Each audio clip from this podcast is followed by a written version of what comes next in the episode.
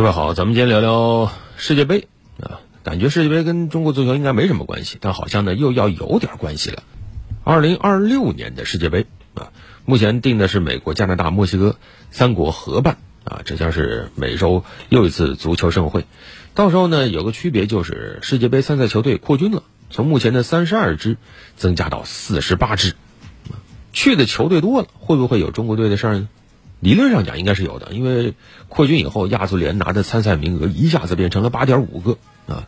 目前亚足联参赛名额只有四点五个，翻了一倍啊啊！那对于中国男足现在这种亚洲三流球队来说，显然机会增多了啊，是一个利好消息。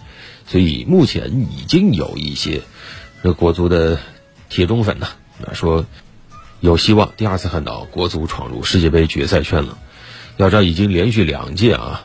中国男足都是在世界杯亚洲区预选赛十二强赛，最后就不行了啊，就打道回府了。那确实啊，翻到了八点五个名额以后，国足希望大了吗？嗯，大了，但是真的就稳了吗？现在来看还差很远啊。现在国足面对的困难挑战比想象的还要多啊。当然也不是说没戏啊，毕竟二零二六年嘛，啊，还有一定的准备时间。我们看一下啊。国足目前面对的困难有哪些？根据这个世界杯预选赛的这个章程，啊，二零二六年亚洲区的预选赛到时候会有四个阶段啊。首先是亚洲排名二十六到四十七位的球队，主客场打两回合，到时候有十一支球队晋级。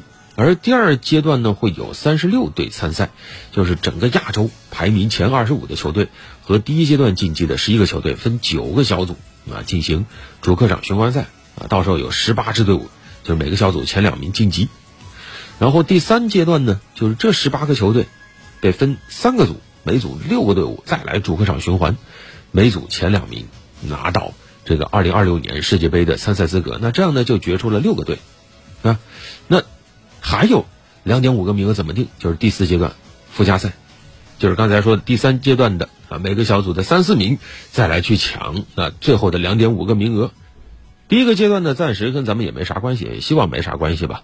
你就看后面几个阶段有没有办法去拿到世界杯的这个门票。有些人听到这儿可能会说：“算算算，没戏了。”啊，其实这样的赛制呢，确实啊，对于实力强的球队是一个明显的好消息啊。确实跟中国足球没什么关系，因为打很多比赛嘛，实力强的这个球队，就算他有的时候发挥不好，但是因为比赛多，他还是可以通过后面的阶段来出现。那对于实力相对比较弱的球队来说呢，就比较麻烦了啊！哪怕比赛给你再多，你最终还是陪跑，啊！但是呢，也不能说没好处，打的比赛多嘛，起码能让你这个球队大赛经验多一点啊！所以，对于亚洲中游球队来说，这是一个鏖战的阶段啊！从第二阶段开始，场场都是硬战，而且越往后压力就越大。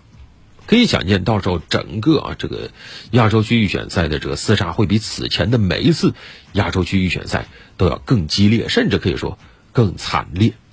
那目前按照国际足联公布的最新排名，国足已经跌出亚洲前十了啊，排在世界第七十八位，亚洲的第十一名。这也不算最糟，最糟的是什么呢？接下来整个今年下半年所有的国际赛事跟国足都没有什么关系。那那这样的话。实际上就意味着国足它的这个排名啊是维持不下去的啊，你拿不到分数嘛啊。